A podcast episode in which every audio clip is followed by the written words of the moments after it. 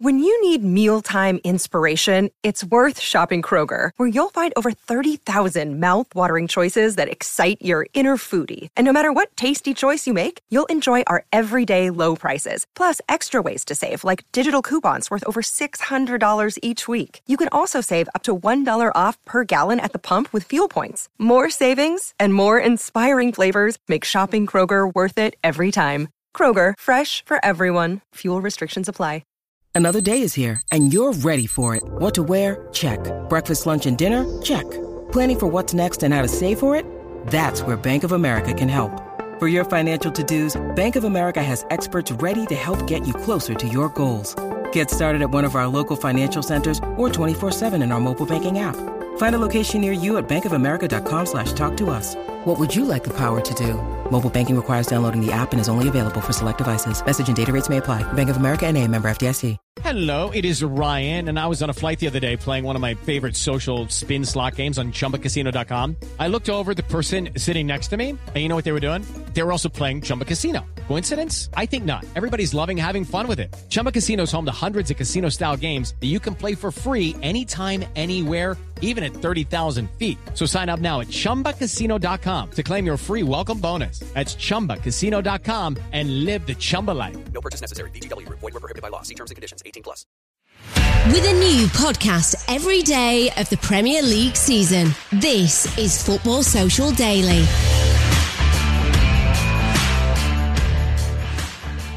Things are getting rocky for Rafa as Everton were extinguished on their own patch last night.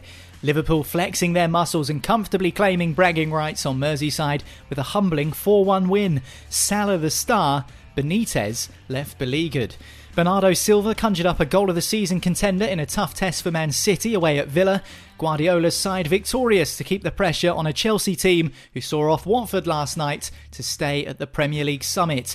Plus, West Ham dropped points to Brighton after some Maupay magic, while Southampton, Leicester, Wolves, and Burnley all had to share the spoils. A full programme of Premier League fixtures this midweek. We'll look back at those games as well as looking ahead to the final two tonight. Old foes clash this evening as Arsenal travel to Manchester United. Will we see the Ralf Rangnick blueprint in action at Old Trafford? Plus, no snow for Spurs this time around as they host Brentford. This is Football Social Daily, your daily Premier League podcast. My name's Niall McCorn, and you'd be hard pressed to find a better combination than football under the floodlights. And we have everyone's favourite combo on the show today as well. Joel Tudor and Marley Anderson are here. How are you doing, boys? Good morning, the dynamic duo's back. we should come up with a, with a little nickname for ourselves, like the midfield pivot or something like that. Got rice and ch- Soucek. not, not, not sure about rice. You'd be prawns. yeah, since Joel's joined the Sports Social team, we've discovered he has um, an unusual fondness for prawns. I don't think I've ever seen you without a prawn sarnie at lunchtime, Joel. it's like Popeye with spinach enough of the in jokes. Enough of the in jokes. We need to talk about last night's Premier League action, of which there were six games. They made for some entertaining viewing, it has to be said. We had derby matches, we had close encounters, we had a couple of draws, we had bicycle kicks, last minute equalisers all sorts of stuff, and there's still two games tonight as well to go through Manchester United versus Arsenal and Spurs versus Brentford. We'll do that a little bit later on, but first, let's get stuck into last night's results.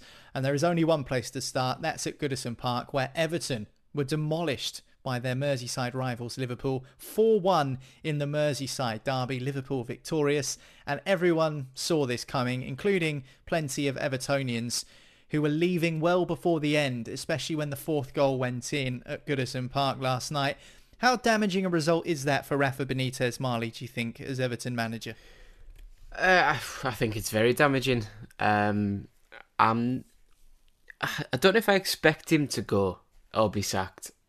Um, but I think a few bookies have stopped paying out on it, which tells you that it's uh, that it's obviously very very close.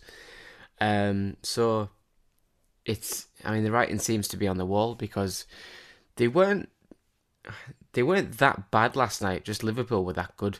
Um, they were sitting on commentary, Ally McCoist and uh, I think it was uh, can't remember the other guy was John Champion or someone was saying like um, like this this could have happened to any team, like not just Everton.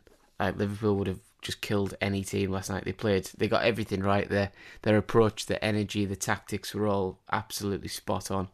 Um, and you you did fear if you know going into the game yesterday. We were talking about it yesterday on the podcast, and just in in general, you were saying if Everton lose this heavy, you, you that's that's like if you if they lose it by a goal, it's almost a good result because you just didn't get hammered by one of the best teams in the world right now.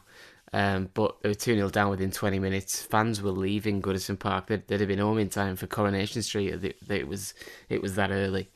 Um, and yeah, it's it just gets worse for, for Rafa Benitez. But I don't know.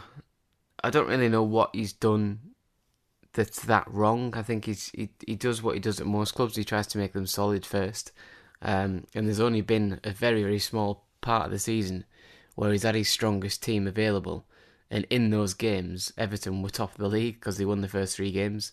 So I think the miss, the miss of Calvert Lewin, um, I think Richarlison's still playing through through the pain barrier a little bit for for the team because they know he's well, he knows they're knackered without him and Calvert Lewin. So I, I I'm not, I wouldn't ever give up on Rafa Benitez at all. Um, but it, I mean, it's not my decision, and it, it depends on Everton's owners because they have been a little bit trigger happy in the in the last sort of decade or so. Well, you talk about Rafa making Everton solid, but if you look at some of the results this season, Joel, you could argue that that hasn't been the case. As Marley says, they were decent in August, and they ended up getting uh, to the top of the league. They beat um, Norwich City by two goals to nil. Their most recent clean sheet was a nil-nil draw against Tottenham when they had a man sent off. That was early last month. But if you look at some of the other results this season, they lost 3 0 to Aston Villa. They conceded five at home to Watford. They've conceded two against Wolves, three against Man City, and now four against Liverpool. So that argument of Rafa trying to make them solid, and albeit not having his best team 100% of the time, is there a few holes in that argument considering the results that they've had recently? Yeah, it seemed as though at the start of the season they were papering over the cracks a little bit. I think that Watford game that you mentioned was a big turning point for them because you know Goodison Park's usually a place that you go and it's a very tough. It's tough to get goals there usually, but for a team like Watford to score five there, it clearly shows that, especially in the defence, they're lacking massively. And with this game um, against Liverpool, I think it was the probably the most inevitable result in a Merseyside derby I can remember for a long, long time. I don't think there's been a bigger gulf between them in a long time. Um, usually, Everton, well, Everton got their most recent away victory at Anfield not so long ago as well, um, and then suddenly they look they looked absolutely capitulated, and especially you know considering at the start of the season they did they were beginning very well. I remember, I'm sure they were in and around like the top five, top six. They were getting some good results. It looked like Andros Townsend and Demarai Gray were looking like real coups for them. They only spent a combined three million on those two. Um, and I remember saying on one of the podcasts earlier in the season that those are the types of signings that Rafa Benitez needs because, as we know from the signings they made prior to him, of you know Alex Iwobi for 30 million and you can go on and on with all of these kind of dud signings they didn't work. And to an extent these new ones have worked but as I mentioned before they're just flavor of the month type players.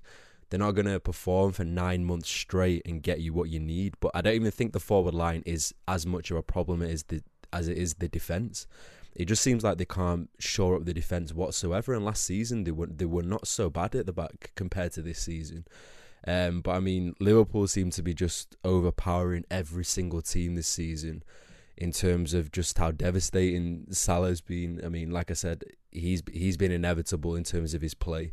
He's pretty much unplayable, and just as we were discussing prior to the podcast, he just seems like he's gone up a gear. He's he's less involved in the game in terms of in previous seasons where we would see him a little bit more. Now he's a bit of an outcast player who, when he gets a chance, he's a one shot kill player. And it's kind of showing in his stats a little bit more now, where he's he's he's not needing as many chances as he used to to actually score, and he's well on course to potentially beat that record that he did, um, I think, four years ago, where he got 32, 33 Premier League goals, which is ridiculous in itself. Um, but he's becoming a player now similar to the way in which some of the best players in the world start becoming, which is the less involved in the game, I'd say, bar Messi. Um, less involved in the game, but their stats show just by how much they influence games in terms of winning them for the team. Um, and it's becoming quite ridiculous how much he stepped up a gear because I didn't think after that 33 32 goal season that he would actually start elevating himself again but it seems as if he's still well and truly in his prime um, and for me I think that's going to be a huge miss for them next uh, next month when obviously the African Cup of Nations starts and Egypt may have a good chance of lasting a good amount of time in that competition so it'll be interesting to see how Liverpool fare without Mane and Salah combined going away because they both could be away for the whole duration of the of the tournament, which could last a month.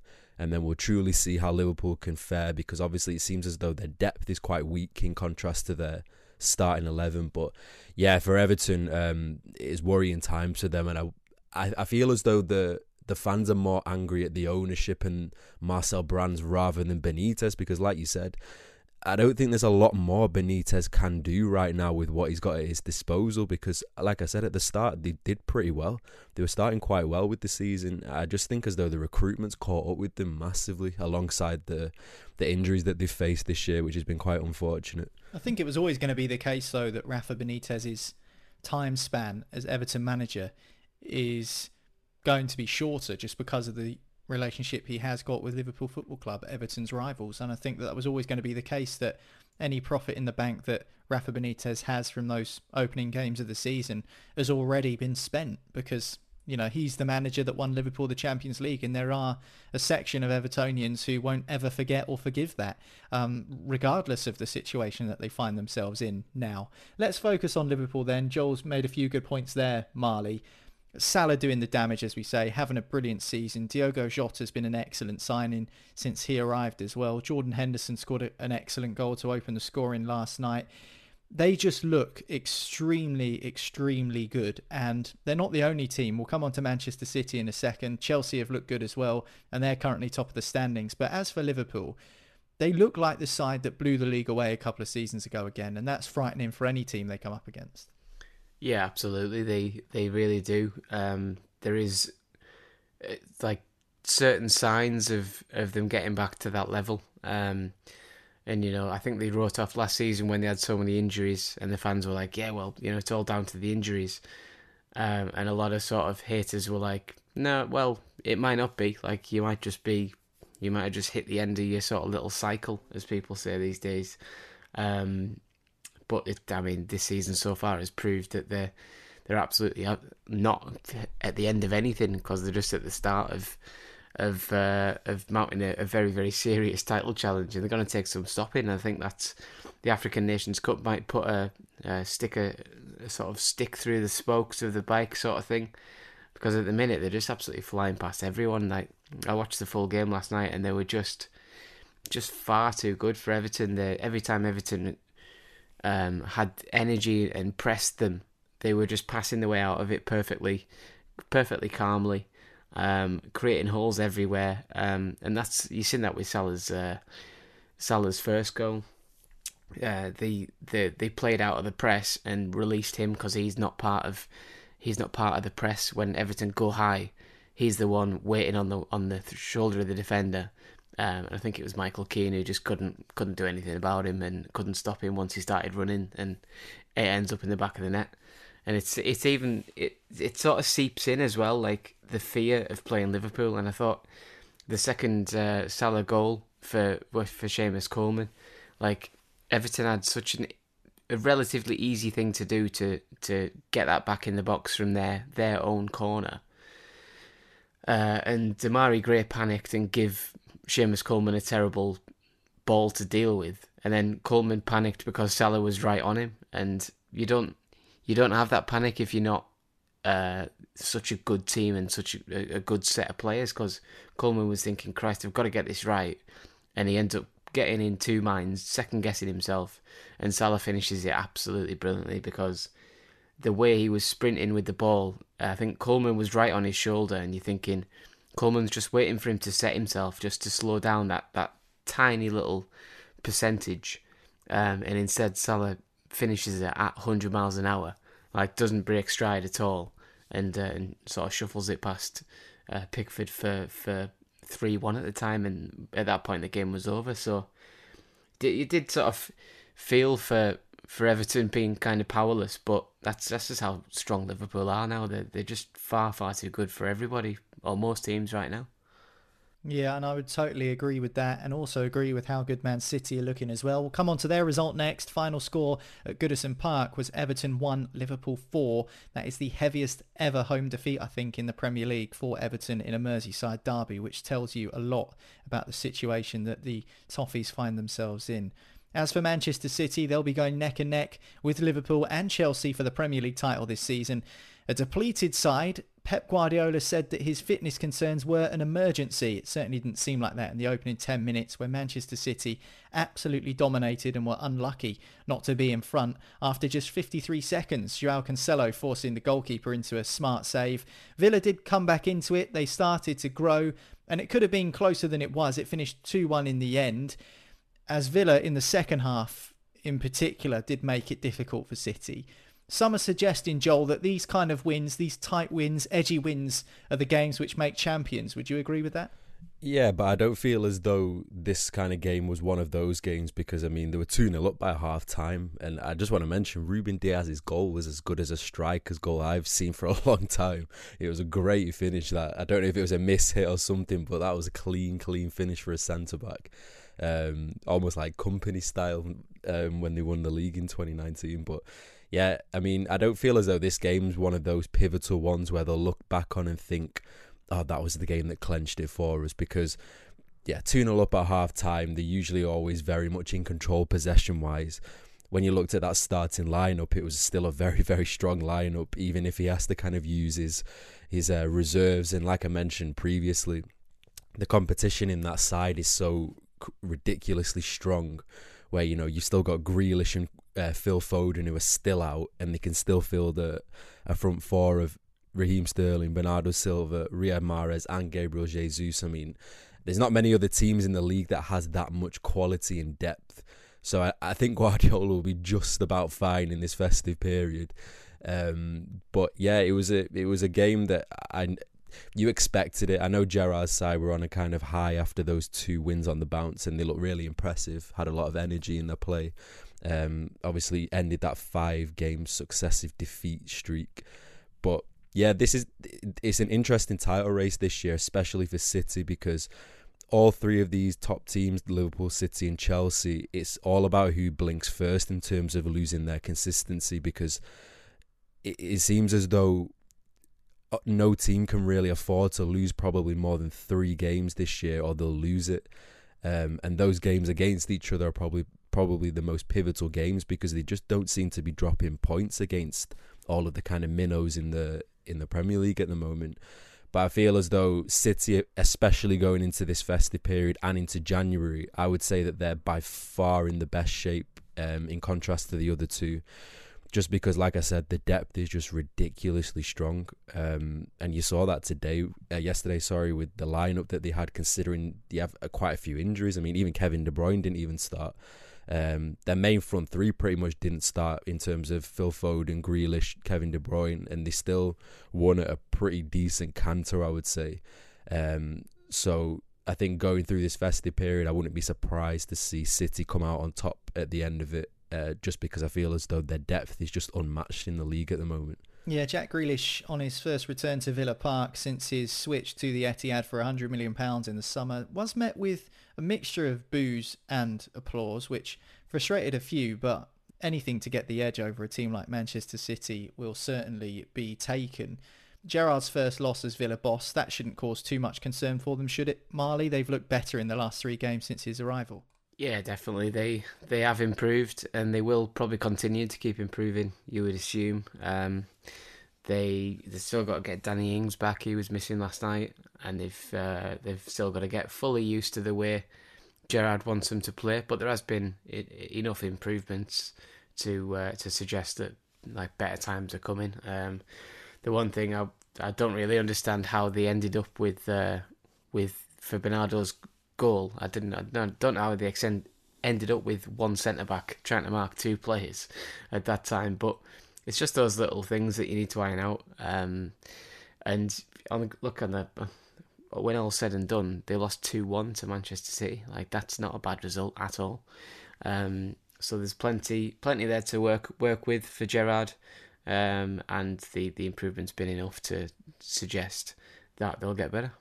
Yeah, definitely. Aston Villa, um, in flashes yesterday, really did give Manchester City a, a problem at times. I want to finish this game by talking about the goal that Bernardo Silva scored. Now, we've waxed lyrical about Salah on a number of occasions this season on the podcast. We even suggested earlier this week that if we were given a Ballon d'Or for the first four months of the season, we'd all be giving it to Salah. Aside from Mo Salah, has Bernardo Silva been the best player in the Premier League this season, Marley? Because the technique for that volley from the edge of the 18 yard box, the ball coming across his body from the right hand side, side footed it to keep it under the crossbar and with enough pace to beat the goalkeeper. It was an unbelievable finish. Just how good's he been for Manchester City this season? Oh, he's he's been ridiculous. Uh, he's been of I can't remember what season it was. I think it was it 2018, 2019 where he was you know, he, he arguably should have won uh, the PFA Player of the Year or or the, even the Ballon d'Or because he was that good. I think he's getting back to those levels now. Um, there was a you know rumors about him being a little bit unhappy in England uh, over the summer and could he potentially leave. Um, but I don't think I've seen any Man City fans who wanted to who would have been all right with him leaving. They were like, "We don't want him to leave. He'll he'll come good. Um, he's too good a player to let go." Uh, and he's proven it this season. His his touch and his dribbling is is fantastic in such tight areas.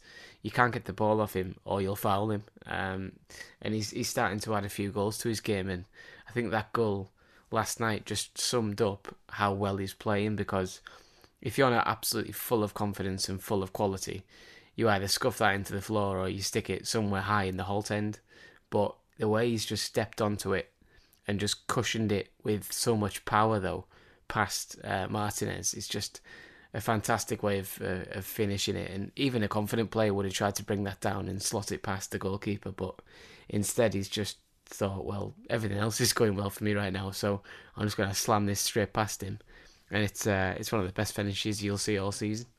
Yeah, unbelievable goal. And for me, as good as the goals were in that Liverpool Everton game, the goal of the night, a, brilliant strike, and that includes an overhead kick of sorts from Neal Maupay of Brighton, which we'll talk about after the break. That result, though, Manchester City 2, Aston Villa 1 at Villa Park, means City stay second on 32 points, Liverpool one point behind and a place behind in third on 31. Still leading the way, Chelsea on 33 points. Not a vintage win against Watford, but they got the job done. We'll talk about that game too after this here on Football Social Daily. Football Social Daily. Subscribe to the podcast now so you never miss an episode. Football Social Daily. Find more great sport at sport-social.co.uk. Welcome back to the podcast. This is Football Social Daily from Sports Social. We had a full rack of Premier League fixtures this midweek, and there are still two to complete. Manchester United against Arsenal and Spurs versus Brentford take place tonight. We'll talk about those a little bit later on in the podcast. But for now, let's round off the remainder of last night's fixtures, starting at Vicarage Road, where Watford were beaten by Chelsea, the league leaders, by two goals to one. It felt like the Blues huffed and puffed a little bit. There was obviously a stoppage during the game due to a medical emergency in the stands to a supporter who suffered a cardiac arrest, a Watford fan who was uh, treated in the ground and then taken to hospital. So we wish him and his family all the very best in, in his recovery uh, from that injury that he sustained. So sad to see, but the game did eventually get back underway and it finished 2-1 to Chelsea. You talked about consistency before the break, Joel. It feels like Chelsea have just started to to maybe slip their standards ever so slightly, and that won't please Thomas Tuchel. But they got the win, a much needed win as well, with the gap to the top still a point. Yeah, I think you know the comment you made about City asking if that was their kind of game, which you know might make them champions. I feel like with Chelsea, this is the period at the moment, especially with this game um, where it definitely wasn't a straightforward game. It seems as though out of the top three teams, Chelsea are going through that period now where they really need to start grinding out results. They're not in.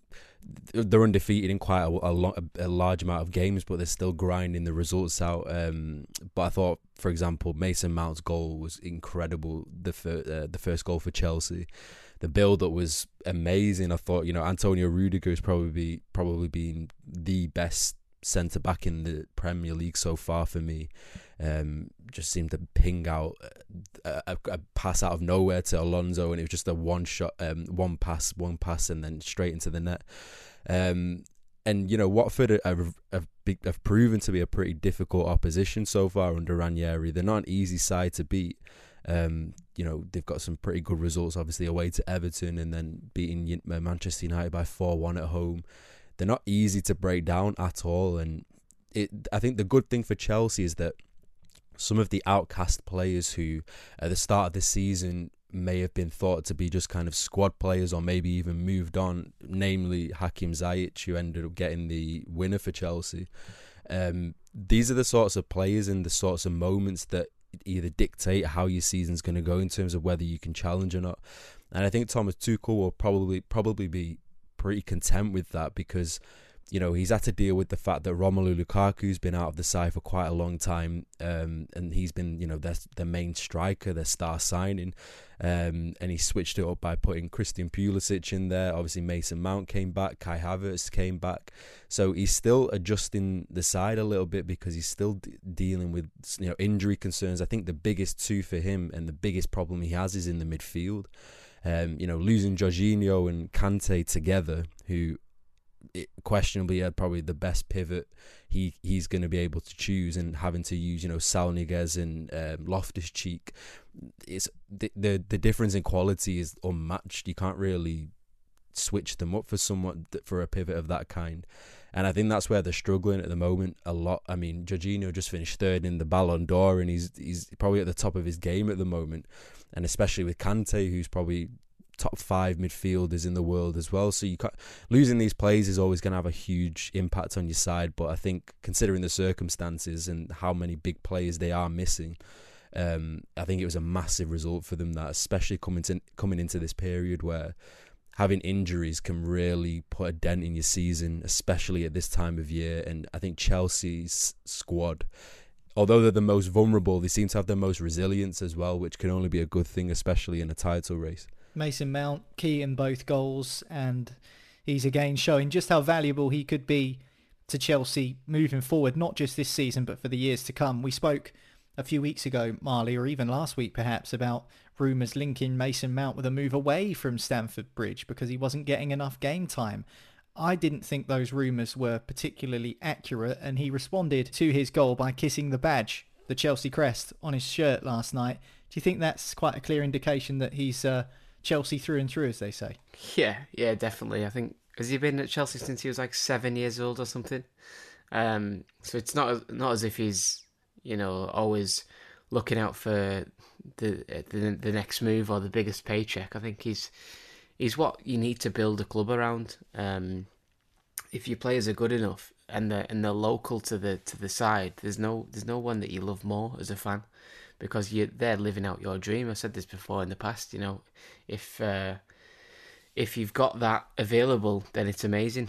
Um, Mason Mount is not only Chelsea and local, and you know, uh, like in the team and stuff. He's absolutely world class. The guy's absolutely brilliant. He's having he's having a, a very good season. Struggled a little bit with injury here and there. I think he had his uh, wisdom teeth out a couple of uh, about a month ago, which made him miss a couple of games. But is it's not as if Chelsea don't like Chelsea. Are, they're in a position where they don't need to rely on him every game because they've got so many attacking options. But when whenever he does play, he's he's fantastic and took his goal well last night. Um, as you say, give the little sort of signal to the to the fans of you know ignore all the speculation, not really sure where it's come from, and and fair play to him because he's one of the best uh, English midfielders we've got right now. Yeah, Mason Mount's been excellent since he broke through into the Chelsea first team. Chelsea victorious last night at Vicarage Road, beating Watford 2 1. That keeps them atop of the Premier League table by just a point. This title race really hotting up and starting to get really exciting as well as we head into the festive fixture period. Let's zoom down to the south coast now, where Southampton drew 2 2 with Leicester at St Mary's Stadium. There was also, sadly, another medical emergency in the stands at this game. It took place at half time and the start to the second period was delayed. The game finished 2 2. Leicester conceded conceded after three minutes from a set piece, but they came from behind twice to draw. perhaps a concern for Brendan Rodgers. They seem to keep conceding from set pieces. They keep conceding soft goals, something they'll need to address. Both teams looked as good as each other, I thought, Joel, from what I saw of this game. Surely you think that's more concerning for the Foxes who have higher aspirations than Southampton do? Yeah, Leicester are a really interesting topic, what we've discussed on the podcast previously, where I don't know what's wrong with them in terms of maybe suffering from hangover from the last two seasons and having Europe and it could, be a number of factors, but they haven't been impressive at all, especially compared to last season where you know they were they were really wiping teams away with their quality, especially in the midfield. Um, and I'm just I'm just unsure with how many goals they're leaking as well. And I think we we all agreed that you know losing Wesley Fofana I think has been such a huge miss for them. Um, especially you know Pereira, uh, their right back. I think he's a huge miss for them as well. So defensively, I think they are struggling a hell of a lot, and that just shows in the amount of goals that they concede in every single game. I mean, even though they beat Watford uh, a few days ago, they still conceded two, and then today they've conceded two against Arsenal. I think they conceded two or three. It's a constant, and it's, it's something that Brendan Rodgers, I think, will be looking to address potentially in in January. Um, although I think they did sign the centre back Vestergaard from Southampton in the summer, who was quite a decent centre back from what I recall.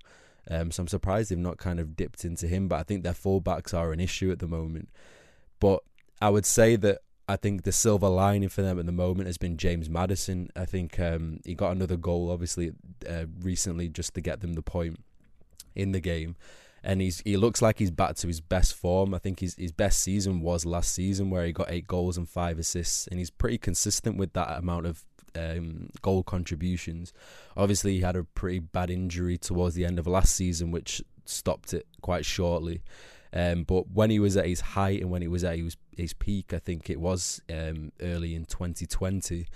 You know, he was getting linked with huge moves to potentially like Manchester United for 60, 70 million, and he was on the top of his game where him and Jamie Vardy seemed to be linking up really nicely. And suddenly the drop off in form was pretty drastic, but it looks as though he's getting back to the way he usually plays. He's having much more of an impact on games, and that second goal that he scored, uh, the second goal for Leicester that he scored, was a it just showed a lot of confidence and composure in his game. So I think going forward, I think that's a it's a huge plus for Brendan Rodgers, but I think he's going to be way more concerned with just how many goals they're leaking at the moment.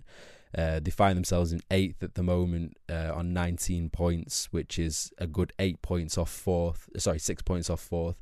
Um, and you know they have a very big mixed bag of results in the last five games: two defeats, one draw, two wins. It's not typical of Leicester. You would expect them to have way more consistency. So I think going into this December period, I think it's going to be a very difficult one for them, especially on that defence, um, just because it seems as though they have so many injury issues so many leakages at the back. Um, and I can only see them dropping down quite further, to be honest, because they don't look impressive at all compared to last year.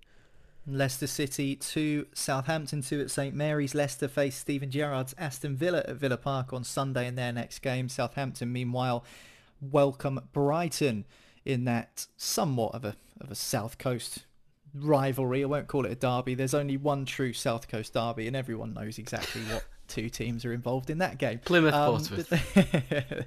it's closer to Birmingham from Portsmouth than it is to Plymouth, so I'm not having any derby talk about those two teams. That's a manufactured derby for the TV cameras, I can tell you now. Uh, don't forget the Dugout, our Premier League preview show, will be back this week. It'll be out tomorrow. Matt Jarvis and Dean Hammond are our two guests for the show, and we'll be talking to them about those weekend fixtures. There's still some games from last night we haven't talked about, including West Ham against Brighton. Leicester might have seen that 2 2 draw with Southampton as dropped points. Will that be the same case for West Ham at this moment in time, Marley? Because Neal Maupay scored an 89th minute equaliser. It was a good goal, very well finished by the Frenchman to concede late will have frustrated David Moyes. They're now winless in three. Are we getting to the stage where this is considered drop points for West Ham? Uh, yeah, I, yeah, definitely. Because at the end of the day, any time where you concede a goal after eighty-eight minutes, was it eighty-nine?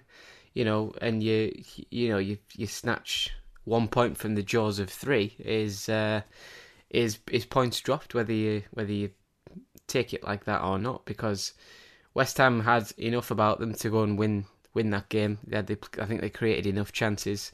Um, the set pieces again were were great, and they they exposed uh, Robert Sanchez in in the Brighton goal from pretty much every corner they got, stuck it right on top of him, um, and ended up scoring. Uh, well, scored two, but one was disallowed for Antonio was offside, wasn't it? So uh, they got a bit unlucky there, but the goal was uh, was was superb from Neal Maupay, and it's it's absolutely typical Brighton, isn't it? It's absolutely typical that they created a few chances in the game, wasted them all, and then the hardest one that comes along, they stick in the back of the net with an absolute worldy overhead kick from like what six foot in the air with the ball was or something like that. Absolutely ridiculous. That is, but that is Brighton all over. They will do the hard thing and they will not do the like they won't score the easy easy chances that they create and they'll they'll take the hard one right at the death. And similar to when they played Crystal Palace they uh, they got the 89th minute lob from Maupay as well. So he's creating a bit of a name for himself in uh, being Mr Mr 90 plus in his uh, in his goals. But uh, decent result for them. But yeah definitely two points uh, dropped for West Ham I would say yeah, 100% agree with that. West Ham, though, despite the fact they haven't won in three and they dropped points late on to Brighton last night in that 1 1 draw, they're still fourth in the Premier League table. So plenty for them still to play for, despite the fact that their form has dipped slightly. The Champions League still very much within touching distance this season. There was one other game last night, Wolves versus Burnley. It finished goalless, so we won't really talk about it. Wolves did come the closest. Adama Traore with a charging run, as we've seen on many occasions in the past, but no breakthrough for him as he hit the underside of the crossbar with possibly the hardest shot I've seen all season. And uh, despite the goalless draw, Burnley and Wolves, their respective unbeaten runs continue. I was just going to say the highlights of that game were just Adama Traore ripping everyone to shreds and then hitting the bar or like putting his shot wide. And I was just, I couldn't help but laugh. At, uh, at just like the inevitability of him skinning three defenders and it not ending up in a goal. There's three things guaranteed in life: death, taxes, and Adama Traore not being able to find the back of the net. Um, Wolves nil, Burnley nil. Still two games to talk about from this suite of Premier League fixtures across the midweek. Tonight, Manchester United welcome Arsenal to Old Trafford, and Spurs host Brentford. We'll talk about them next after this on Football Social Daily. Football Social Daily. Find more great sport at sport-social.co.uk.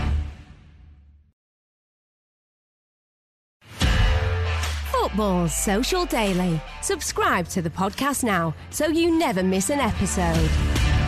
Welcome back to Football Social Daily. This is your daily Premier League podcast from us here at Sports Social. Every single day of the season, a brand new episode for you. So if you don't want to miss anything to do with the Premier League, hit subscribe or follow, whatever it may be, on whichever platform you're listening to this show on right now. And that way you won't miss one. You'll be notified straight away as soon as a new episode is ready. Also, now we're in December, we're reaching the time of the year where everyone's doing their Spotify wrapped.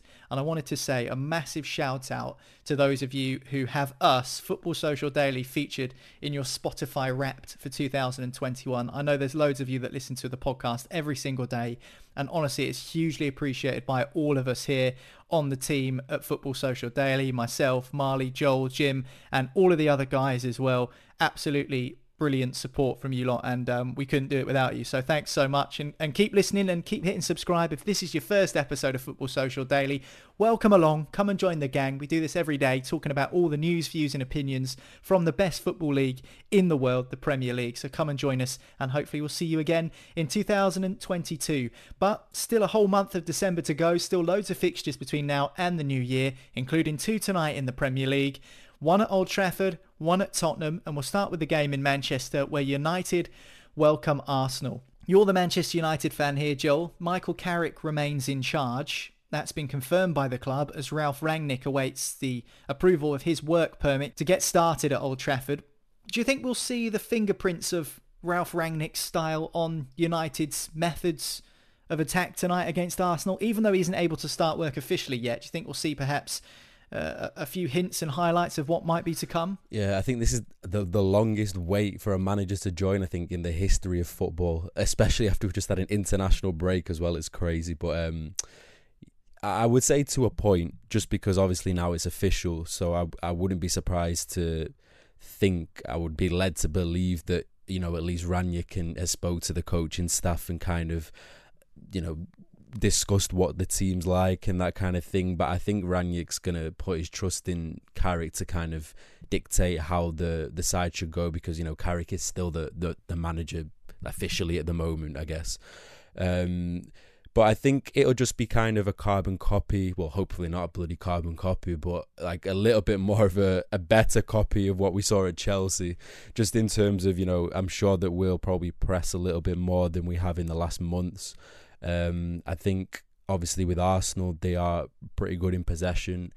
I would hope to see us try and contend with that a little bit more. Um, I don't think it'll it'll be another case of you know leaving out Ronaldo or that kind of thing because I don't think Arsenal are as strong as Chelsea when it comes to pressing and, and as when it comes to possession. Um, as we saw, you know when they got absolutely dominated by Liverpool the other week. So Arsenal can be got at, and I think it's a huge. I think this is a very pivotal game for us, just because you know Arsenal are in fifth place at the moment and we're in um, tenth place on eighteen points. A win if if Arsenal were to win, you know they would go nearly eight points clear of us, and that's is a dangerous situation to be in because we could find ourselves slipping further and further, and then Rang Rangnick's gonna have an incredibly hard job on his hands to try and retrieve all those lost points that we've done nearly halfway through the season. Um, but I think this game will, and I hope will be full of energy in terms of the players really picking up to the occasion. I think it's the perfect game to actually contend with at this stage, just because you know I'm sure Rang is going to be in the crowd. Um, there's going to be a bit of excitement going into it. Obviously, it's always a good game against Arsenal at home because we usually beat them. Um, so I think it should be it'd be a good contest because obviously you know Arsenal are in pretty decent form. They got four wins out of the last five. Um, they're in pretty decent form when it comes to playing against the lesser sides, but obviously when they come up against the more quality sides, they seem to become undone a little bit. Um, and you know we're a side at the moment who, yeah, we're a big team, big side, but we don't really have the quality at the moment in terms of the system in place. Um, but I was I was encouraged by the second half against Chelsea, considering just how good they are. Um, just in terms of the off the ball work, which has been missing completely in the last months. So I would hope to see a lot more energy in the side, um, and yeah, something along the lines of what Rangnick would be looking for. But I'm sure he's left Carrick to kind of do his thing because obviously next week he'll take full control. But I'm sure he's spoken to them and kind of come across what he wants to see from the side. Well, as you say, Arsenal, the visitors to Old Trafford, it's always a good game between Manchester United and Arsenal. It isn't quite of the level that it used to be back in the the mid 2000s slash late 90s when it was Roy Keane versus Patrick Vieira.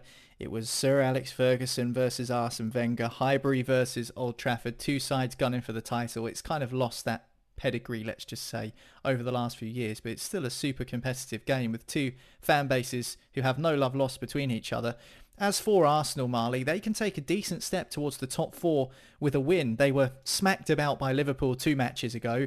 They beat your team, Newcastle, last time out, and and actually, you know, they they've gone under the radar a little bit, and despite that defeat to Liverpool, they can get nice and close to the Champions League spots, something they'll no doubt be aiming for if they can beat Manchester United tonight. Yeah, well, they'll they'll go into fourth uh, above West Ham, thanks to thanks to West Ham dropping a couple of points last night, as we just mentioned. So the the carrot is is there for Arsenal. Um, Wolves dropping points just below them as well. I think even a draw would, would put them three points ahead of Wolves and, t- and takes the pressure off next week's game um, and keeps them like sort of fifth. But they'll be fancying this. I think they're other than the Liverpool game, they've won. I don't think they've been beaten since August or something like that. So they have gone under the radar a little bit and slowly improved, and they seem to finally have have sorted themselves out a little bit because I think Arteta's had to reinvent that team two or three times in, in terms of formation and and personnel and, and sorting out the defence and all the rest of it. But they do look a half decent team now, so um, they they'll be fancying that. And I, am just looking at the table now; they've somehow still got a minus two goal difference despite being in fifth, which is uh, which is pretty rare. But they could uh, they could end up in the Champions League places with a minus one goal difference tonight if they uh, if things go that certain way. But um, it's it's there for Arsenal now. Like you can't you can't say, oh, you know, well, next season will be better and we need another transfer window. You've you've still you've got a chance. We're a quarter of the way into the season. You're fifth in the league. Like the top three is, as we all sort of think, is is pretty much set in stone. So, you know, from fourth all the way down is is up for grabs.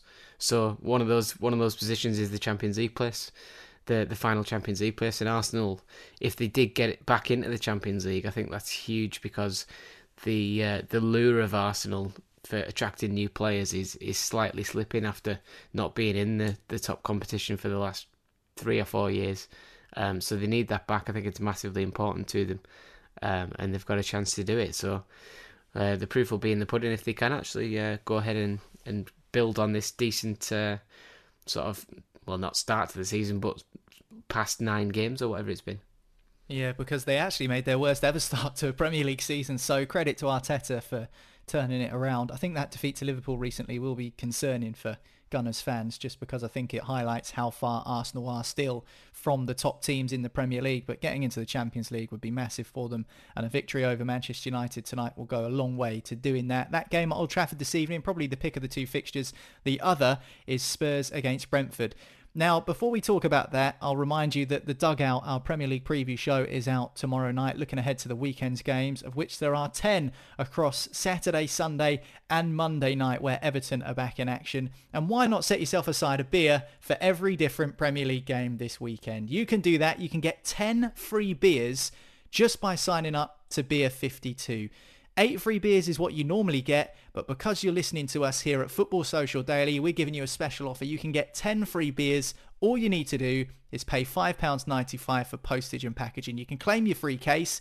If you do it before the 17th of December, that's when you get your two extra beers, so you can get your fridge nice and stocked up for Christmas, ready for that festive Premier League fixture schedule. What you need to do is head to beer52.com forward slash football, and as I say, cover that £5.95 for postage to claim your free case, and you'll get 10 free beers. What's more, you can choose between dark beer and light beer. So if you're into hoppy IPAs or craft lagers or stouts or anything like that, you'll be able to choose what you want. So if dark beer is not your thing, simply choose the light option instead of a mixed case. You'll also get a ferment magazine which delves into the beers, the breweries and the theme. Each beer box is a different theme, perhaps a different country from around the world. You'll also get some snacks to wash down with the beer. So what's not to love? Just to let you know, after redeeming that free case and covering the postage and packaging, you will be enrolled into the monthly beer club, which is £24 a month, but there's no minimum commitment. You can pause and cancel that at any time. So just a reminder, beer52.com forward slash football and it's £5.95 postage and you get 10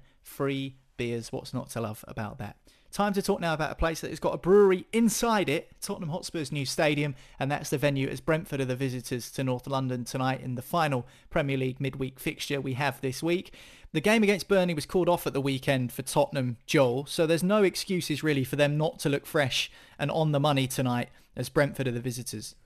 Yeah, I think the brewery's the only good thing going with for Tottenham at the moment. Um, that last game, I think their last game was the defeat against Mura in the Europa Conference League, which was on the 25th of November. So there's no excuses for them for this game. They've had a good week off now, which is very rare in the in the festive period.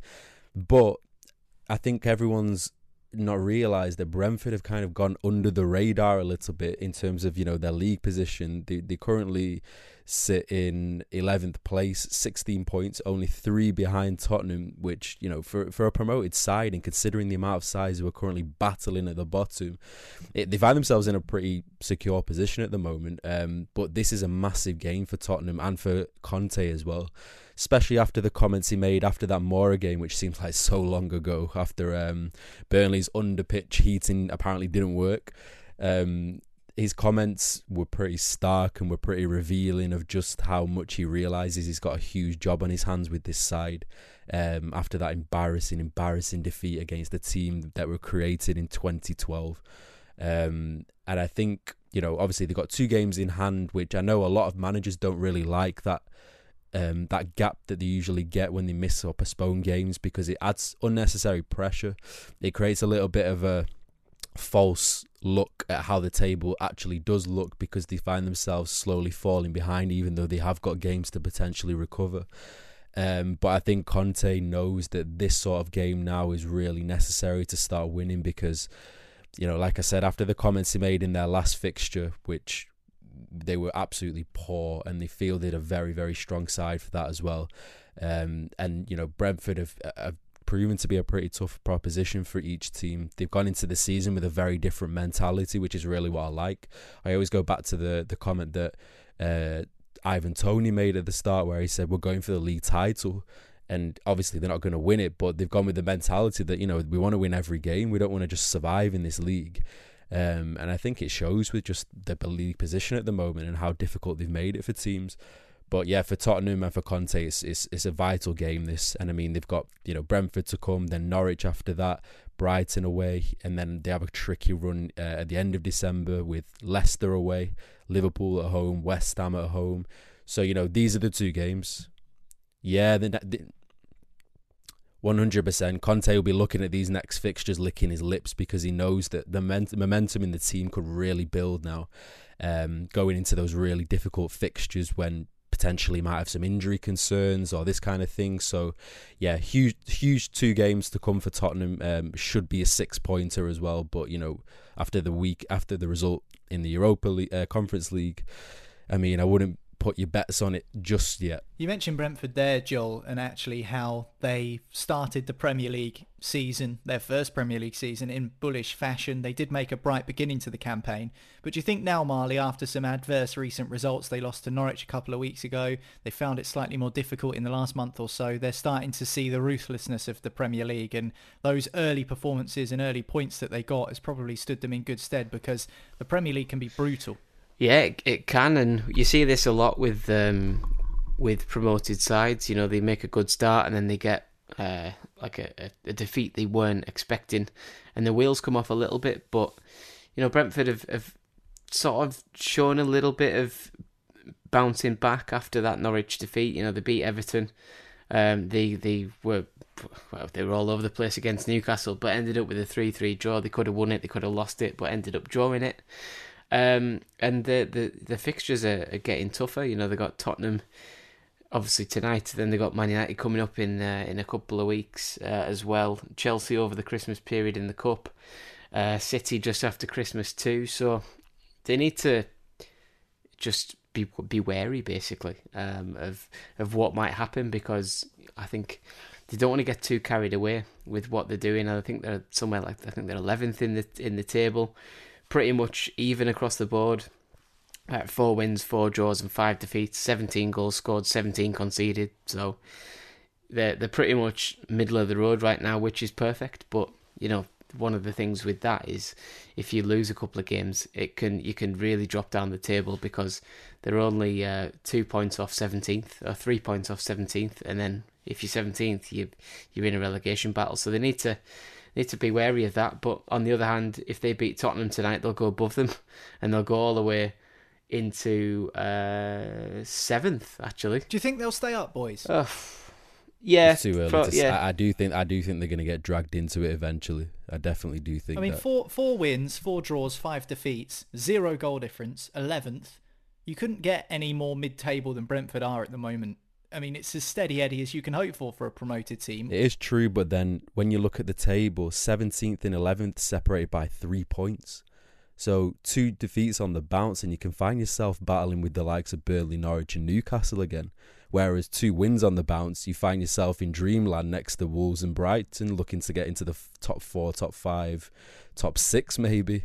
So I think it's too early to say at the moment, um, because like we say, with this fixture congestion list coming up, two, three losses on the bounce or three draws and a defeat, and suddenly the pressure's suddenly way onto you more than before. So for me, at this stage, it's a very false position.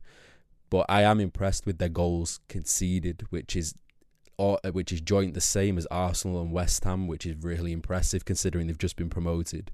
Um, all the sides below them have conceded over 20 goals, so I think that's testament to at least the coaching, and I think that should stand them in good stead because usually promoted sides leak goals left, right, and centre. So I think that's a massive bonus for them at the moment.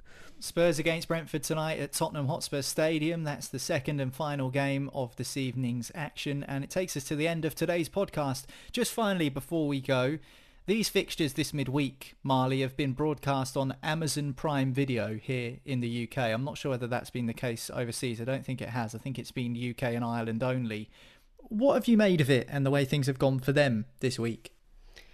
Uh, I I love it. I think it's I think it's great. Um, I'd say it's it's about my favorite um, live game to watch. Like you know the live broadcast when the game's actually on because I think the commentary teams are, are superb. I think the the graphics and everything are great. Um, the the presenting's good. I think I seen Simon Thomas on there last night, um, who was was really really good. Um, I've seen a few where like Ally McCoist. Um, I mean, I think Ally McCoist and Peter Drury did the Newcastle game the other day, and uh, you, couldn't ask for a better team. you couldn't ask for a better commentary team than them two. Um, and it was sorry, it wasn't Ally McCoist. It was bloody Alan Shearer for the Newcastle game, and then it was Ali Ally McCoist last night for the uh, for the Merseyside derby. And I just think it's it's really really good, and I enjoy the games on on uh, Amazon because you can you can flick through them nice and easy um, with with the app on the TV or, or your tablet or your phone or whatever you've got. Um, and I like how they've done the the um, kickoff times as well because when one game finishes uh, at half time, you know, at half seven, quarter past eight is half time. Another game's just kicking off, so you've always, you've always got something to watch, um, and you can flick over fifteen minutes. And if it's crap, you turn back, and if it's decent, you stick with it. And that's that's what I did for the Liverpool game last night. And I think I watched uh, the last twenty minutes of Leicester against Southampton after that. So it makes the whole and um, the whole TV experience so just much more smoother and uh, more enjoyable. Yeah, I think when it comes to broadcast rights, though, I think Amazon will be choked out ever so slightly just because I think the whole point Yeah. of, of the Premier League having such money to spend and such revenue is because of the TV rights they can sell to BT and Sky and Amazon and have a bidding war and make loads of money, and that's what the clubs will want ultimately. Um, I shouldn't really say this as a commentator as well, but I really enjoy that you can turn the commentary off and just listen to the stadium effects. I think that's a really good uh, little addition, which you would never be able to get on Sky or BT or even BBC, for example. So yeah, I definitely think Amazon uh, have really kind of shown that they can be a player in the game when it comes to broadcasting the Premier League. Um, in terms I like uh, I like turning it off when you're commentating now. well, I'm not I'm not big time enough to be on Amazon Prime, so, so that's that's that's fine. You don't have to worry about that. that's it for today's Football Social Daily. Um, don't forget to hit subscribe. That way you won't miss another episode. Again on tomorrow's podcast, we'll be looking back at United against Arsenal and Spurs against Brentford. But that's it for today, and we'll catch you next time here on Football Social Daily. Football Social Daily. Find more great sport at sport-social.co.uk. Hello, it is Ryan, and we could all use an extra bright spot in our day, couldn't we? Just to make up for things like sitting in traffic, doing the dishes, counting your steps, you know, all the mundane stuff. That is why I'm such a big fan of Chumba Casino. Chumba Casino has all your favorite social casino style games that you can play for free anytime, anywhere with daily bonuses. That should brighten your day a little. Actually, a lot. So sign up now at chumbacasino.com. That's chumbacasino.com. No purchase necessary. VGW Group. Void were prohibited by law. See terms and conditions. 18 plus. Okay, round two. Name something that's not boring. A laundry? Ooh, a book club. Computer solitaire, huh? Ah, sorry, we were looking for Chumba Casino. That's right. ChumbaCasino.com has over 100 casino style games. Join today and play for free for your chance to redeem some serious prizes. ChumbaCasino.com. No purchase necessary. Void were prohibited by law. 18 plus terms and conditions apply. See website for details.